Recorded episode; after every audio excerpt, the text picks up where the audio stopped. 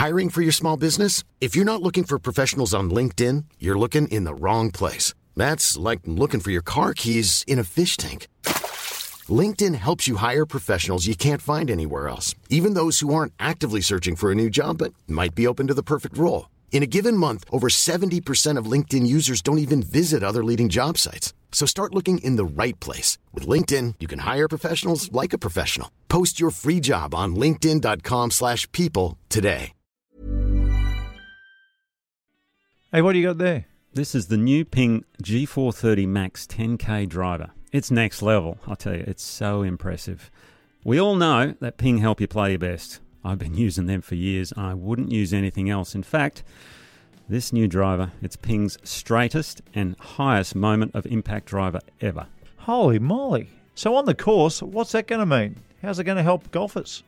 Well, to put it simply, it means people are going to be hitting longer, straighter, and they're going to absolutely crack their drives off the tee. I could talk about it all day. It's that good. But the best thing to do if you want to check out how impressive Ping's new G430 Max 10K driver is, just book in with your local golf shop or professional to arrange a Ping club fitting, and I'll see you out there with my Ping gear.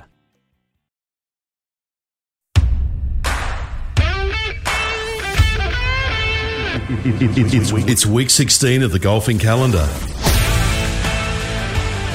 And live from the Australian Golf Centre, home of the PGA of Australia and Golf Australia, former world number 16 Nick O'Hern and guest co-host covering for Mark Allen and winner of the 1999 Australian Masters, Craig Spence. This is Talk Birdie to Me.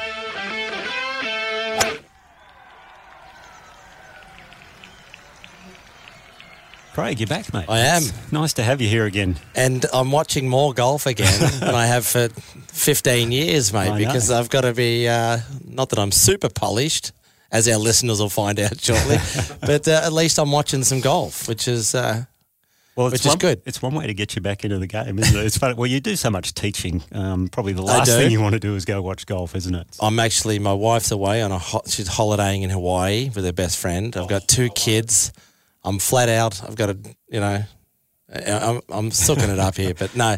You're good to watch a bit of golf. I actually enjoyed, and I know we're going to talk about it later, but Hilton Head. Um, Yeah, it was a lot of fun, wasn't it? because there's a lot of sort of vanilla golf courses on the PGA Tour, as you probably would, you know, agree. Um, that is not one of them. That's a special little track. It sure is. It, it brings out the artistry in the game again, which is fantastic. And, and yes, we're going to talk quite a bit about that. And uh, as you can tell, listener, um, Craig Spence is with me once again on the Talk Birdie to Me podcast. Mark Allen still uh, still not here, but he will be back next week. Um, what an exciting week or weekend of golf, by the way, from an Australian point of view, because at one particular point we almost had we could have had three Australian winners on major tours around the world. Yep. We had Grace Kim, first of all. What a win for her, by the way, on the LPGA Tour, playing in Hawaii, the Lottie or the Loti Championship. I Yep. can't actually, don't know how you pronounce that name. It's First the- win.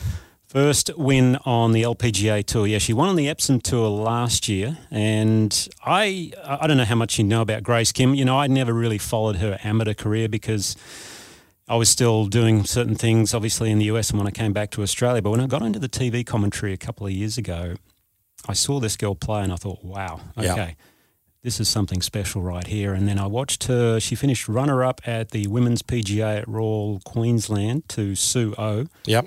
Uh, when they played alongside the men, and her game was just unbelievable. Couldn't quite close it out, which was fine. Uh, Su played some really good golf, and then I saw her in the Australian Open of Victoria just before Christmas, where she had a real chance to win, but again just faltered at the end. And I, I was wondering what's her closing skills going to be like. But then she obviously had a great year on the Epson Tour, where she won once, had a lot of good finishes, got her card through being top ten, and then in only her third start she comes through and wins in just dramatic fashion. Yeah, well, Birdie's the last two holes and then Mm. Birdie's the playoff. So you've watched her play a little bit. I haven't seen a lot of her play, uh, of her golf. Mm-hmm.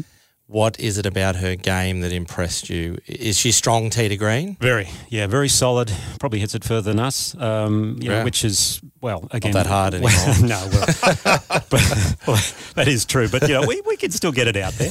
sure. Uh, off the off the tee, it's just a it's a beautiful rhythmic swing. I think she's coached by Karen Pullen uh, in um, over in Sydney. There, Yep. she's from the Avondale Golf Club.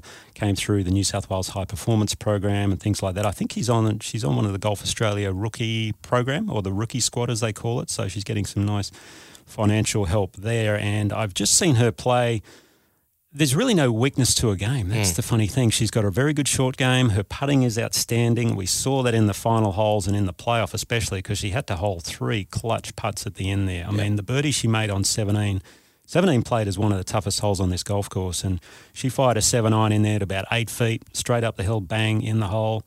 Uh, a wonderful up and down out of the bunker on 18, which is a reachable par five. And it wasn't an easy bunker shot, too. It was about good 30 metres or so. Wow. Long bunker shot. Played Yep. that out to about mm, eight or nine feet again. Rolled that in, no hesitation at all. And then in the first playoff hole, she was against uh, Yu Liu and Yu Jin Sung. Yu Liu was from China. Yu Jin Sung was from South Korea. And I think it was uh, the South Korean girl. She was playing on a sponsor's invite. Right. Oh wow. Isn't that amazing? That's I mean, impressive. To be invited and then all of a sudden Yeah. got a chance to win the golf tournament. Yeah. Just incredible. But in that playoff hole, after the uh, her her uh, opponents, I guess you could say, they didn't hit great second shots, and then Grace hit the perfect drive, had this three wood in, admittedly blocked it. Yeah. Yeah. There's a bit of water out to the right as Yeah. well, so she didn't. She said afterwards that it wasn't exactly where I was aiming. Right. Uh, left herself a little uphill chip, and I thought, okay, game over right here. But to be honest, she pitched it about six foot past and, Okay. and left uh, left a bit of work there. But again, the putter just never looked like Yeah. missing. Yeah.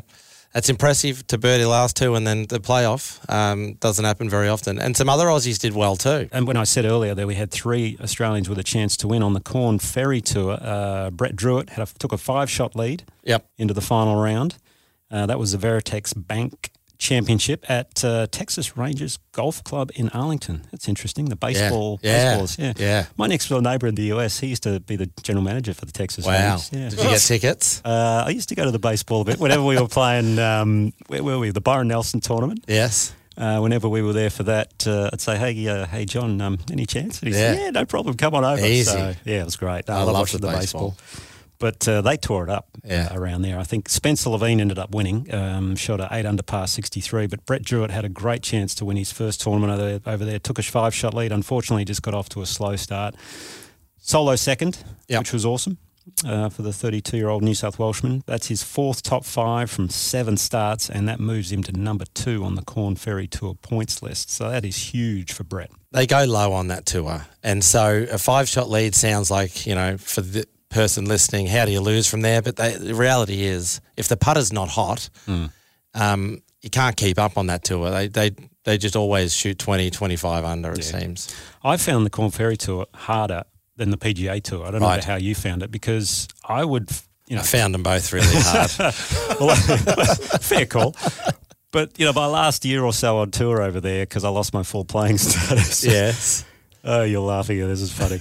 um, I, I would shoot 15 under par for four rounds on the Korn Ferry Tour, thinking I've played some pretty good golf. Here. Yes. That wouldn't even sniff a top 25. Absolutely. It was ridiculous. Whereas if you shoot eight to 10 under on the PGA Tour, you're top 10. So the thing I found about those guys, and the golf courses weren't that easy. I'll go you one better. Okay, I, I when I lost all status and I'm now playing mini tours in, in Arizona on the Grey Goose tour. Hmm. Uh, we we we rock up and I'm like, this place is tough. Twenty seven under wins, and I'm like two under, just grinding up and down. It was a joke. It was an absolute joke. I think it suits some types of players. These golf courses, they're soft and a bit of you know desert on the sides doesn't bother them, and they just go for it. Yeah, and funny, I mean, the mini tours, the secondary tours like Korn Ferry and like Grace Kim came through the Epson tour last year. Um, she actually said during her post round interview that that Epson tour just gave her some amazing grounding for what lay ahead. Uh, Yeah. Just the week in, week out of organising travel, going to a new venue, different golf course every week, and adapting to all that. And year in year, I mean, you do that year in year out. Uh, that's one of the strengths of professional golfers is you have to adapt every week to a different course that you go to, and you need that grounding almost. Some some players that come through qualifying school, for instance, like here in Australia, we have our qualifying school going on at the moment. The second stage is about to start. If you get your card through Q school, that's all well and good, but if you get straight out onto the, for instance, the PGA Tour, Q School in the US used to uh, get straight out onto the PGA Tour. Now they actually forces you to go to the Korn Ferry Tour Yep, first, and I think that's a pretty good way to do it Yep. because you learn so much more about how to become a professional golfer playing the secondary tours, the mini tours. If you get thrust out into the limelight straight Yep. away, out into the PGA Tour, yes, you get that Cinderella story every now and then, Yep. but most of those players that come through Q school, they tend to lose their card and have to go back to the secondary tour anyway. Nick, can I ask you a question? You said previously that the mini tours, some of the golf on the mini tours is uh, you know, out, out of this world, and, and you, Yep. Craig, you said Yes. a similar thing right now. Why, why do some of those players not ever translate up into the PGA level? Why, why, why do they not always translate? One of the things I was going to bring up is Aussies tend to do well when the greens get firmer and the wind gets up a bit and the courses get harder. And Americans, because they grow up in in you know most Americans are sort of not in the, on the coast like we are, or, or a huge population in the middle America. They don't grow up as much wind as we do. Um, and I think they get used to playing shorter courses, not much wind, birdie festival golf. And once it gets harder, like really hard, which the PGA Tour gets gets that next level, they don't seem to step up as much as. And you know, Aussies they've always played well in Florida, Aussies, and where where the wind blows, you know, lots of winners of the uh, Tournament Players Championship, lots of winners of the Honda. Um, you know, for some reason we always did well when it got harder. What do you think, Nick? Yeah, I, I totally agree. The, the thing about, and someone brought this up, I think, during the week. Monday qualifiers, for instance, that get into PGA Tour events. To get into those PGA Tour events, you have to shoot seven, eight, nine under at times. Um, they have four spots on a Monday to try and get into tournaments. If you, and, and if you do that, you're obviously playing some incredible golf. But that's 18 holes. Now, how many of those Monday qualifiers actually make the cut? It's very rare that anyone makes the cut. They always Yes. shoot over par after that. You think, well, why is that? Hang Yeah. on, they've just gone out and they've shot eight or nine under. However, those courses, they know it's a sprint Yeah, in a way. So your mentality changes in that regard. And in many tours, it's the same. yeah, Pin positions aren't as tough. Golf courses aren't quite as tough. Um, you're, far, you're playing so aggressively. Whereas out on the PGA Tour, the big tours, you have to play a bit more of a strategic, conservative style of play. And the other thing I think that comes along with it is all of a sudden you're surrounded by kind of megastars that you've been watching on TV as well. So Yep. it becomes a mental battle in that regard. And whether you belong or not is is the biggest thing I think to get over. Absolutely. Um, I don't know how it was for you when your first year out on tour or whatever, but for me, I stood on the range and saw. I was over in Europe and saw Langer and Faldo and Woosnam and. Uh, you know, elite of the elite, and I'm thinking, geez, do I really belong here? yeah. One thought I had this week watching the, the at uh, Hilton Head, I stood on the range there. VJ had just won the Masters. He's on my left. Ernie's on my right, and uh, I did have to sort of pinch myself and go, you know, here we are, yeah, big boys all around, and um, and uh, Ernie was trying to talk VJ into going to the pub and just let's get on it, but uh, VJ didn't want a bar of it. didn't want it. Yeah. Well, before we get on to Hilton, the, the, the third player, third Aussie that almost had a win was Kevin Yuan, playing in the uh, International Series Vietnam, which is part of the Asian Tour. Now, if you do well in these international series, that can catapult you onto the LIV Golf Tour, and we're going to talk a bit of LIV Golf later on, obviously, with the uh, tournament coming up in Adelaide this weekend. Uh, Kevin's been playing beautifully over there. He had a, he actually had a chance to get in the playoff, but unfortunately missed about a 12 foot birdie putt. And uh, Kieran Vincent ended up winning. Now Kieran's brother Scott won the Order of Merit last year, so now he is playing LIV. So you'll find there's a lot of players Wow. going to the Asian Tour right Yeah, now. I can yeah. tell you, and with good reason because the money's increasing with uh, all the money that LIV's put in over there. And uh, the incentive to get up, obviously, onto the LIV Tour is there as well. So, uh, three, you know, incredible performances by Australia around Australian golfers around the world there. But let's get on to uh, Harbour Town, the PGA Tour event. First of all, a fantastic finish. I mean, it's a designated event, Yeah, uh, $20 million purse. And they've got these elevated events or designated events on the PGA Tour now, obviously, where they want their megastars to go. To start off the week, Rory McIlroy, Mm. WD, big withdraw. Now, that was a big surprise because part of their rules is you're allowed one elevated or one designated event that you don't have to play. Mm-hmm. You can take a week off. However, I think Rory did it at the start of the week at Kapalua, start of the year at Kapalua. Right. He's already done his one. And then Yes. obviously the Masters perform- performance missed Yeah. the cut. And I think he's pulled a bit of a heart muscle, to be honest. and he's. WD'd. And I tell you what, he's copping some criticism from fellow players. Especially when Rahm came out and did, said the opposite and did the opposite. And he would have equally been absolutely worn out. Yeah, you can understand in you a way. He would have been really worn out. And look, I remember being on tour for five minutes, but uh, blinkers are on. Blinkers are on. Now that I'm off tour, a bit more mature, a bit more grown up, these guys are so important. What Rahm did this week, whilst it doesn't seem like much, it's a huge, it's a huge thing that he did playing through. well, It's not.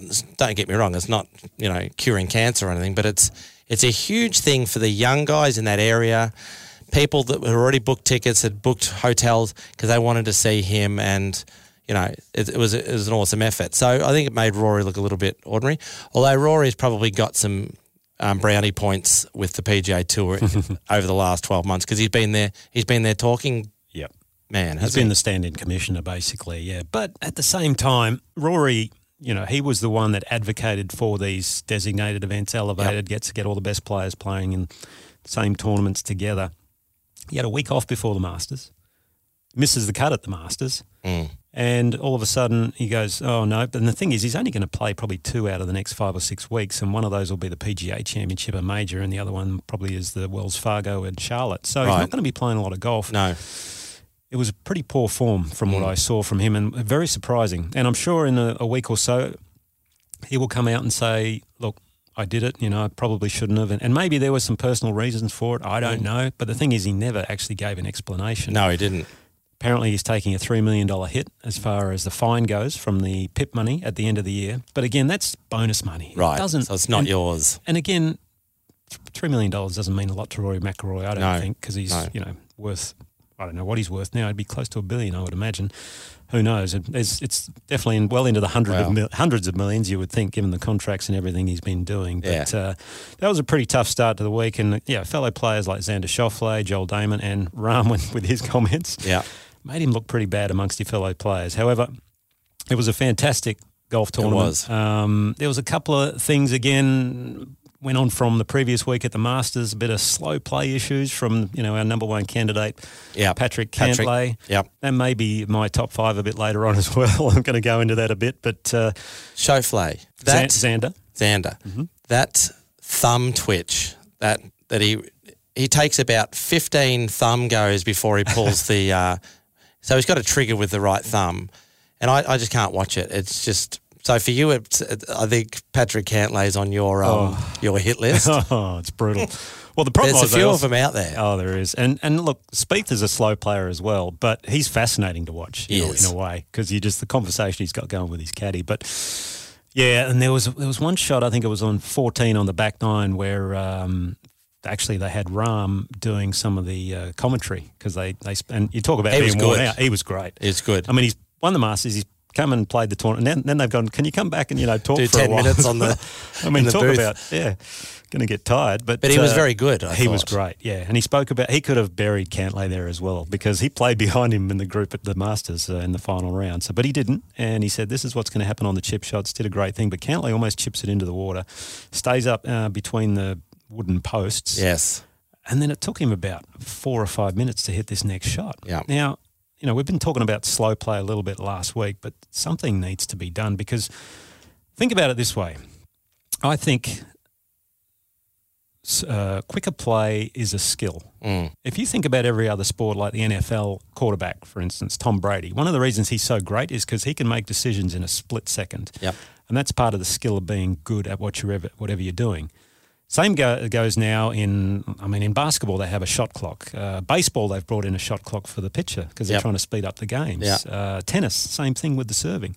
We need to do something in golf in that regard, I think, because Yep. it's getting beyond a joke. Because, as you said earlier, you, could, you couldn't watch Xander Schauffele No. hit a ball. I can't watch. Can- Whenever Cantlay gets on the tee, I think, well, I've got a good 30 seconds here to just do something else, and then I'll just coffee. wander back and uh, and have a look. And sure enough, he hasn't hit it. No, there he is again. I mean, the TV coverage, what they should start doing, or maybe they used to do it, was they kind of know what's going to happen. They should just cut to him just as he pulls the club away. What should they do though? What can they do? The reality is they've never really. Um, they've always threatened, but they've never followed through. They've never um, pin them. Yeah. They, and it can't be fines. Fines No. don't bother these No, guys. it's got to be stroke penalties. Yeah. Now, th- there's two ways they can go about it. I think the rules officials have to be tougher, and they have to get some a rules official with every group, give them the warning, and then go right. If you do it again, you're going to get a stroke penalty. Or I'd love to see them bring in a shot clock for every group. They did it in the European event um, a couple of years ago, where they and you could see players looking over, going, "Oh, geez, I better hit this ball." You know, now. The rules are at the moment 40 seconds to hit a ball if you're the first player, 50 seconds for the second. I wouldn't actually mind if they extended that out to 50 seconds and a minute, and then mm. they had a shot clock there for the players, and then all of a sudden that would become part of it. Because in tennis, I know when I watch tennis, if Yeah. I'm watching it live, I'm looking over at the clock going, oh, if he just, you know, takes a couple extra bounces here, he's gone. You know, I think that'd added amazing element to it and it'd be mm. something for the viewers as well. And the other thing is it a bloody split up play Yes. Because it's, it's, it's horrible watching it sometimes. I hate to say it. Could you could you make it a group thing? They've got to finish the hole, or they've got to get through the front nine in a certain amount of minutes, or mm-hmm. the the group are issued with a penalty.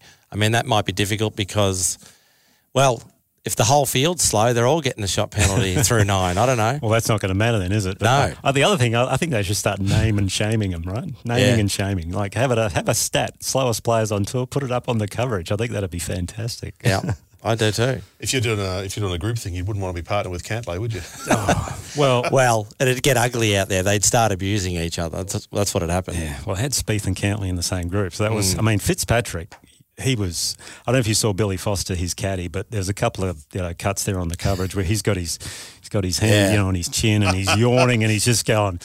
Well, I won't, you know, you, you know exactly what he's thinking, but Yeah. it was something like, "Oh, bugger me," you know, gee, this is this is just horrific. And uh, I felt for Fitzpatrick because he's a very fast player, and the way he came through at the end, because uh, uh, let's get back to the tournament, how Yeah. it all unfolded. Um, you know, Spieth played the front nine beautifully. Yeah. Really good front nine. He's had a couple of shot lead there, I think, midway through the back nine, and then all of a sudden, um, Fitzpatrick birdies 15 and 16 to draw level. Yeah. Had a real good chance on 17. Great shot into I tell you, 17. that pin on 17, they had it back in the left hand corner, Yep. and he's hit it left of the pin. I can guarantee he's pulled that about 20 feet. Well, if you remember, Rahm said it literally looks like they cut that pin in the bunker. Like, it's and that's what TV doesn't give you. TV doesn't give you the difficulty of the pins they play on the PGA Tour. They really do. It's tight. It's super tight, and that tee box is a little bit lower than the green height. You got the wind that is finally come out of the trees. It's one of the. It's really only your second shot. You're out amongst the wind again, mm. and that pin must have looked awfully scary to go mm. at. And he did it. You know, he did it again in the playoff too, yeah, didn't he? playoff hit another great shot, and Spieth, he had a couple of chances. I mean, What he about holed those putts? Oh, well, he held a really good putt uh, in regulation to extend to get into the playoff, about a six footer for par, and then that first one. I mean, I thought that was in. Nantz was calling it. You could see him calling it on the coverage. Yep. uh, missed it, and then the next hole he had another good chance as well, and the shot that Fitzy hit into uh, the third playoff hole in eighteen. I mean, that's one of the shots of the year, and it was a nine iron again, like he did at the US Open. I want to ask you a question for our listeners who probably choke over putts to win matches for you know against their mates or to shoot a good round coming down the stretch. Jordan Spieth has one of the best putting strokes I think out there. It looks super smooth and he's a great putter under pressure. If you had a look, if you had to watch what he was doing down the stretch, he'd get over it and he'd shake his shoulders out, he'd shake his arms out. He did it several times, especially as the pressure built. Hmm. How would you handle pressure when you're putting? Those four footers down the hill, right to left for you, left to right. What would you do differently under pressure? I'm talking when you're nervous, your hands are a little bit mm. shaking. What would you do differently when you're putting? Nothing. Okay. That's the thing. You've stuffed that up for me, haven't you? haven't, haven't learned a thing there.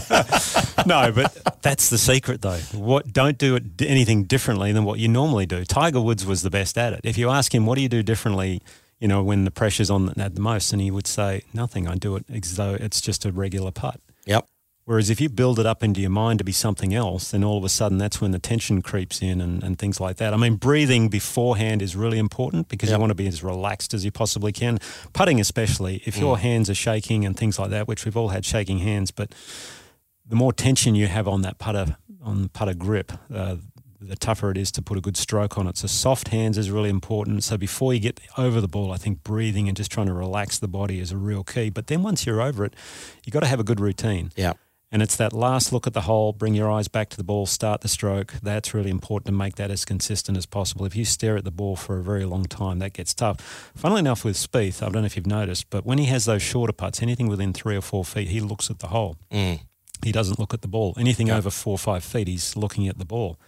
That's something interesting, I think, for everyone to try It is. uh, as well on those pressure putts from shorter range. So for me, you went from nothing changes, which is fair enough, but Mm-hmm. really you've highlighted three things soft hands, Mm-hmm. which is really important under pressure. If you've got breathing through it and focus your mind on the target. Mm-hmm. Whereas most people would have tight hands, worry about their putting stroke, I hope I watch the putter it. go back, and then go, don't miss. Seriously, that's what people will do. Yeah, yeah. But for everyone out there, give this a chance to work. Try this under pressure. It'll help you. Oh, absolutely. And uh, I putted my best when I didn't care if I made or missed the putt. Very, very difficult mindset to get into in that Mm. It is. regard. So it's all about process rather than result. So um, maybe that's uh, a masterclass for another time. I've done a.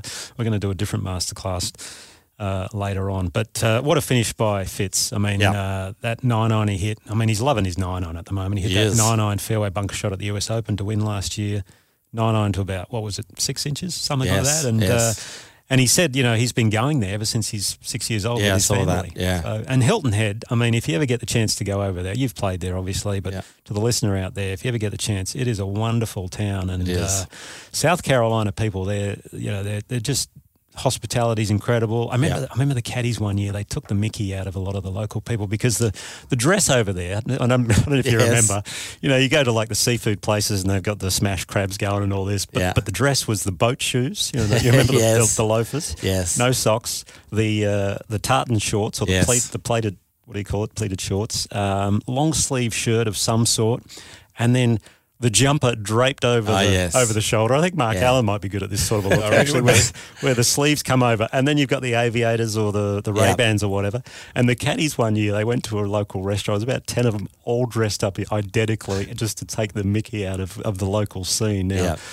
Probably the locals said, "Oh, well, that's natural," but all the golfers that were in the restaurant, they couldn't stop themselves from laughing. No, it no, hilarious. it's, it is pretty um, crazy. Righto. Okay, we have got to talk LIV Adelaide coming up shortly, but for now, we're going to go to the turn, uh, have a bit of a beverage, uh, a sandwich or something. What's your favourite, uh, Craig, after nine holes? You- beverage? well, yeah.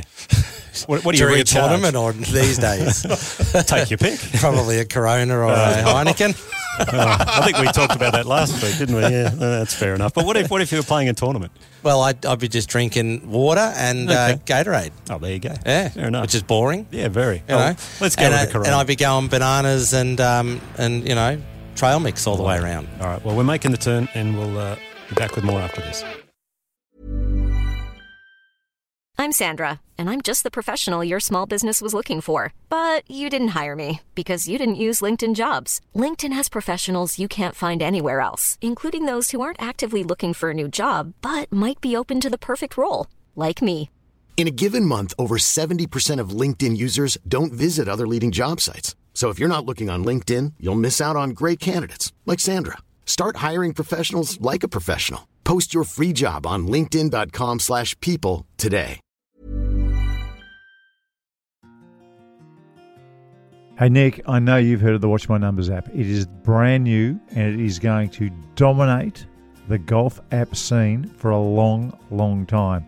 If you want to improve your game, you need to know the areas you're doing well in and where you need to improve. And this app will tell you exactly that, Nick. Yeah, you're spot on, Mark. It's the most powerful database golf app in the world, and it helps analyze and improve your game like never before because it uses real time data from your rounds and highlights the areas of your game that you want to look at. You get actionable and usable info in minutes, not hours. That's really important. It's easy to use. You can set up your profile very quickly. I've done mine and start accessing data and subscriber only content straight away. Hmm. Who's it aimed at?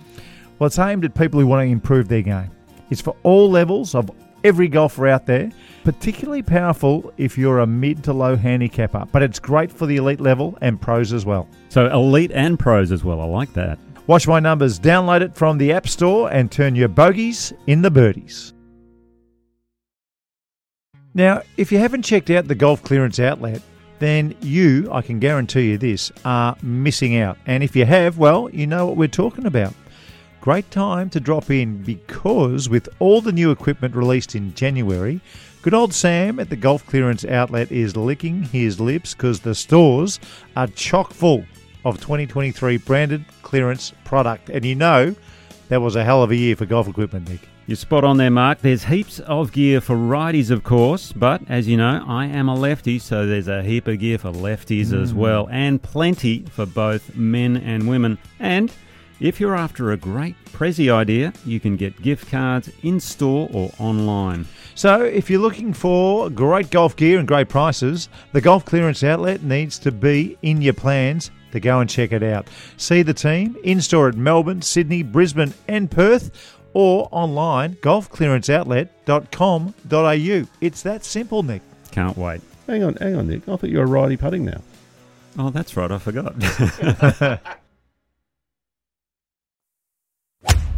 You're listening to Nick O'Hern and guest co-host Craig Spence. If you're enjoying the pod, share it with a friend and help spread the word. This is the Talk Birdie to Me podcast. Okay, so we've made the turn and uh, we're on to the back nine. Uh, Craig, I Yep. don't know if you were following social media. I know you're not a big social media guy, but Greg Norman was making some rounds the last few days. He was. He was everywhere. I am at social media. I don't post anything. it's my uh, introverted, uh, but yeah, he That's was okay. everywhere. Fifth, fifth West Royal Melbourne. He's an honorary member there, Yep. so that was fantastic. Nearly holes it. I saw it almost hit the pin. Hits I, the pin. I uh, I was up at uh, Cathedral on I think it was Friday, and I walk into the locker room. There he is, Greg Norman, the great man who designed the golf course, Cathedral. Had a bit of a chat uh, about all things uh, LIV coming up in Adelaide, and uh, yeah, it was a lot of fun to see. I haven't seen him in a long time. He's I tell you what, he's fit. What'd you talk about? Oh, just you know, how's it all going? Yeah. Um, and How- he said, "Oh, it's fantastic. It's going great." Obviously, he's going to say that as the uh, the CEO of LIV Golf. And um, I said, "Well, I'll, I'll see you there in Adelaide because I'm going to be doing the radio for SEN uh, Yep. on the weekend, which will be a bit of fun." Great. What are you, what are your thoughts on the whole LIV Golf thing? I mean, it's caused such a divide in golf at the moment. It has. I've enjoyed aspects of it for sure. I mean, for instance, you know, we've been starved of the best players in this country. We've been lucky to have the President's Cup here once every, you know, 10 years or eight to 10 years. And I was just looking through the uh, the list, you know. It's unbelievable, really. We haven't had a field like this with DeChambeau and Sergio and Branden Grace and Charles Howell III and Dustin Johnson.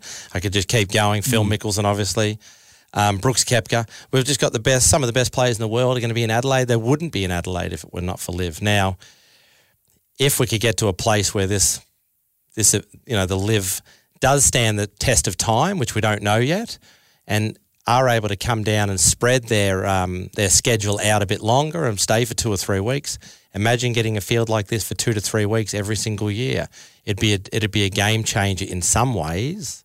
Um, it'd be great for young blokes to be able to go, hey, I'm going to either Adelaide, Sydney, or Melbourne, wherever they tend to play, and um, and look at the best players in the world, and, and it can't be a bad thing, could it? No, no, I, I, I'm I'm actually looking forward. I mean, um, uh, people have often asked me about LIV. What, what do you think? And I've I'm sort of I follow my star sign. I'm a Libra, right? So you Yes. know I'm a scales, so you got to balance the scales. Yes. And uh, I, I sit in the middle. Uh, I'm like, well, yeah, I'm yeah, obviously played the PGA Tour and been a PGA member for a long time, and uh, and so I see you know the traditional side of the game. I love the 72 hole format and everything. The LIV um, format.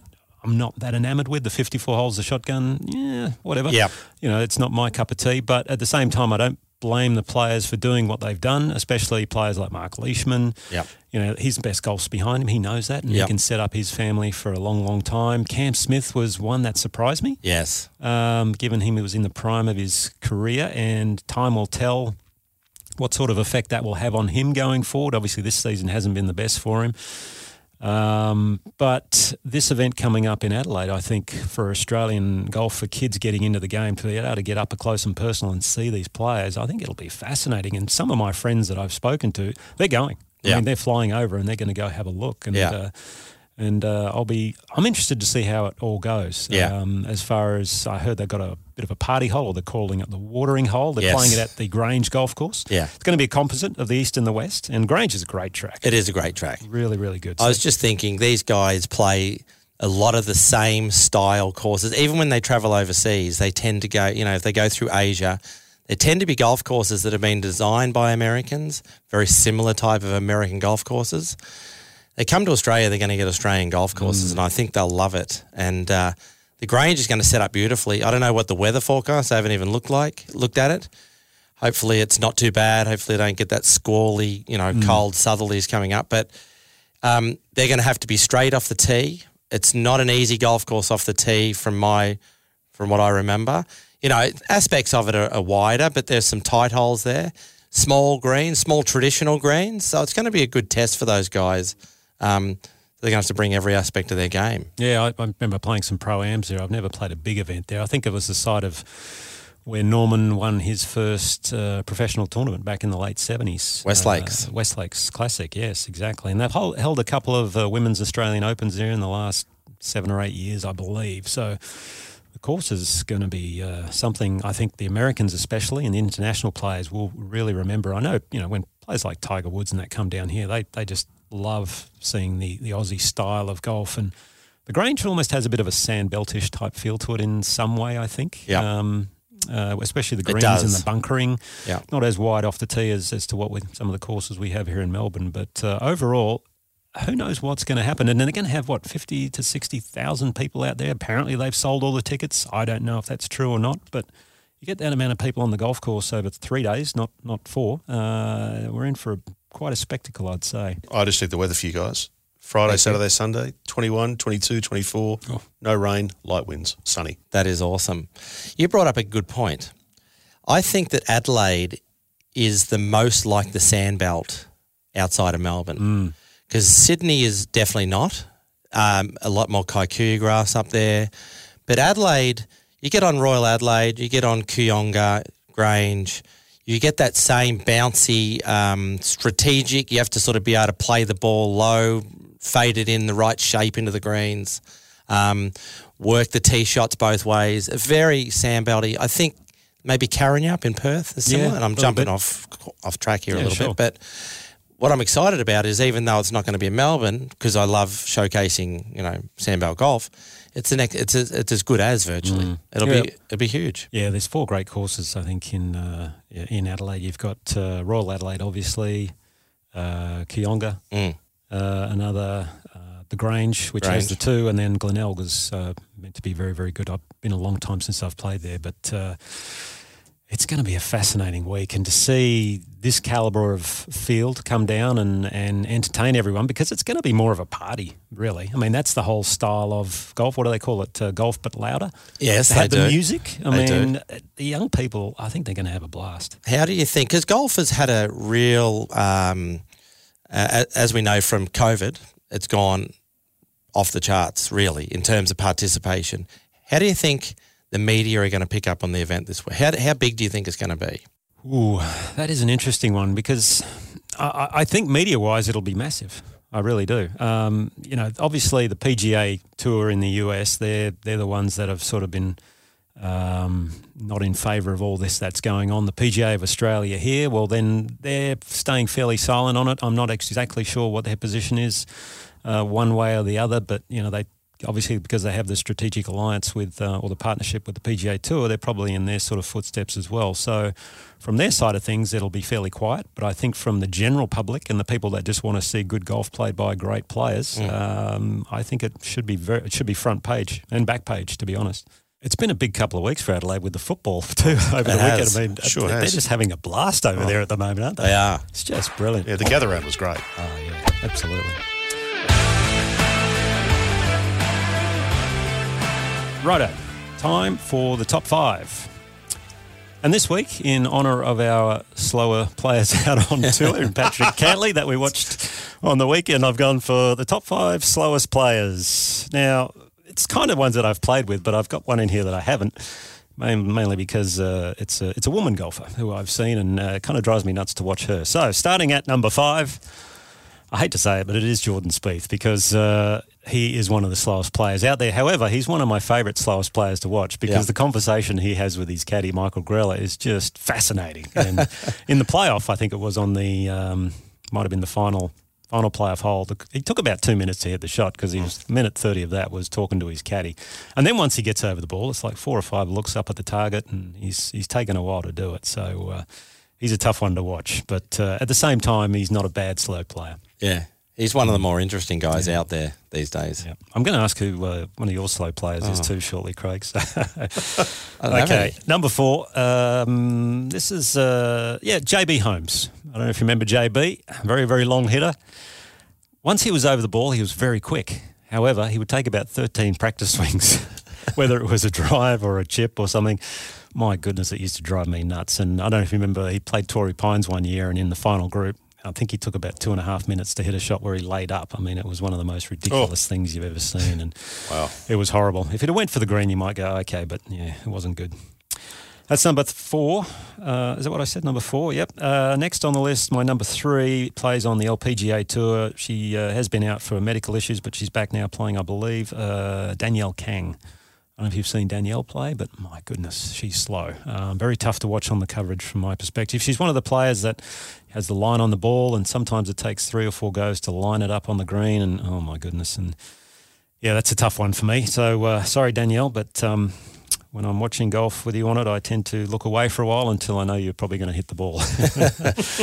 uh, she was number three. Number two is uh, he made the top five. Uh, he was number one last week, actually, on the uh, over 50s. Was Bernard Langer? Yes. oh, Bernard can take some time. Two weeks in a row for old Bern, Bernard. He's doing well. Yeah. oh, it was good last week, but this this is not a top five you really want to make. But uh, he's yeah, he loves. He's to, an anchorer last week. and he's, yeah, he anchored the putter, and yeah, well, maybe we'll do a top five anchoring. But uh, no, he was. He's one of the slowest players out on tour. Has to go over every number, every stat before he hits a golf shot, and oh, geez, it's uh, it's tough to watch. And of course, who could number one be?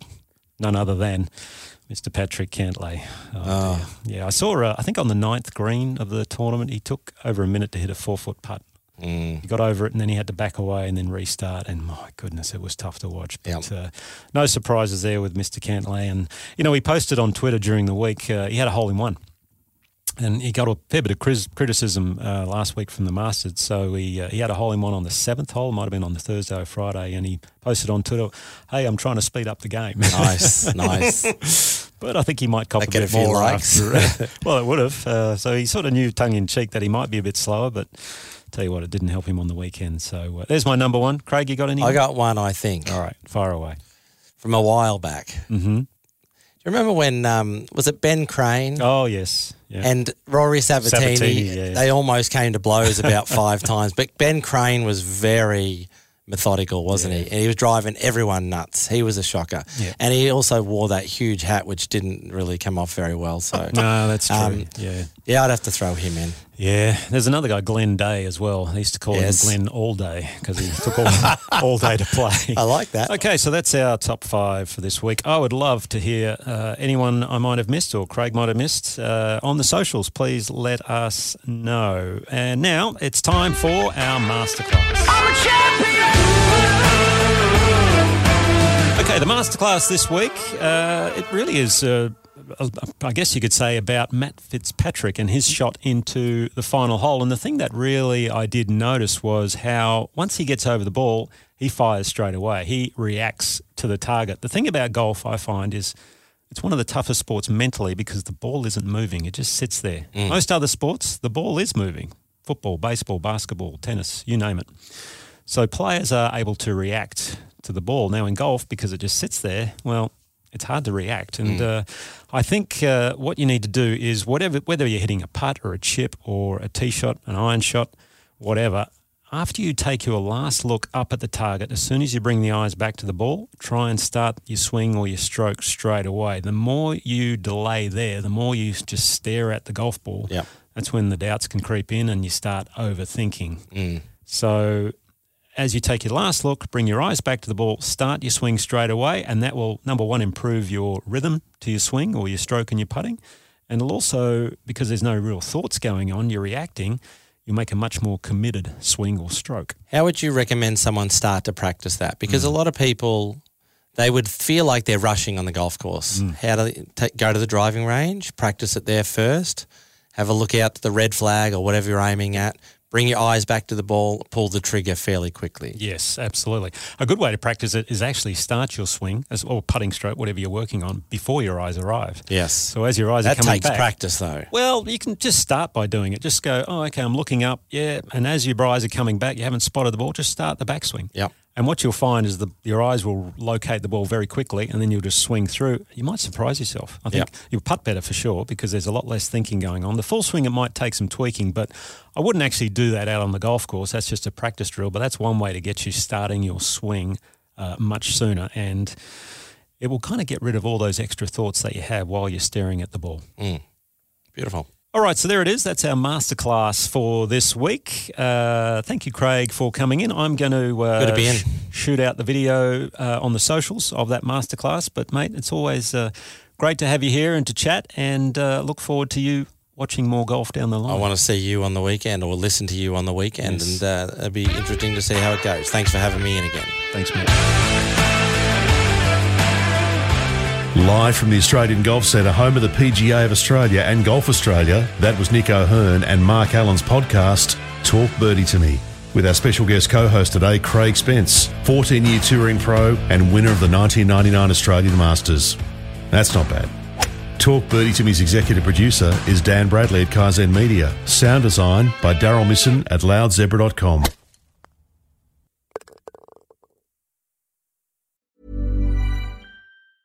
The secret to visibly firmer, summer ready skin is here. Osea's number one best selling Undaria Algae Body Oil. Clinically proven to instantly improve skin elasticity and transform dull, dry skin to silky, soft, and unbelievably glowing. Rich yet never greasy, Undaria Algae Body Oil is formulated with sustainably sourced seaweed to help replenish the skin's moisture barrier and seven nourishing active botanical oils for results you can see and feel all over. The best part? Its signature scent. A blend of freshly squeezed grapefruit, cypress, and mango mandarin transports you to sun kissed summer days. This all natural scent is unforgettable. Everything Osea makes is clean, vegan, cruelty free, and climate neutral certified, so you never have to choose between your values and your best skin. Get healthy, glowing skin for summer with clean vegan skincare from Osea. Get 10% off your first order site wide with code GLOW at OseaMalibu.com. That's O S E A Malibu.com code GLOW.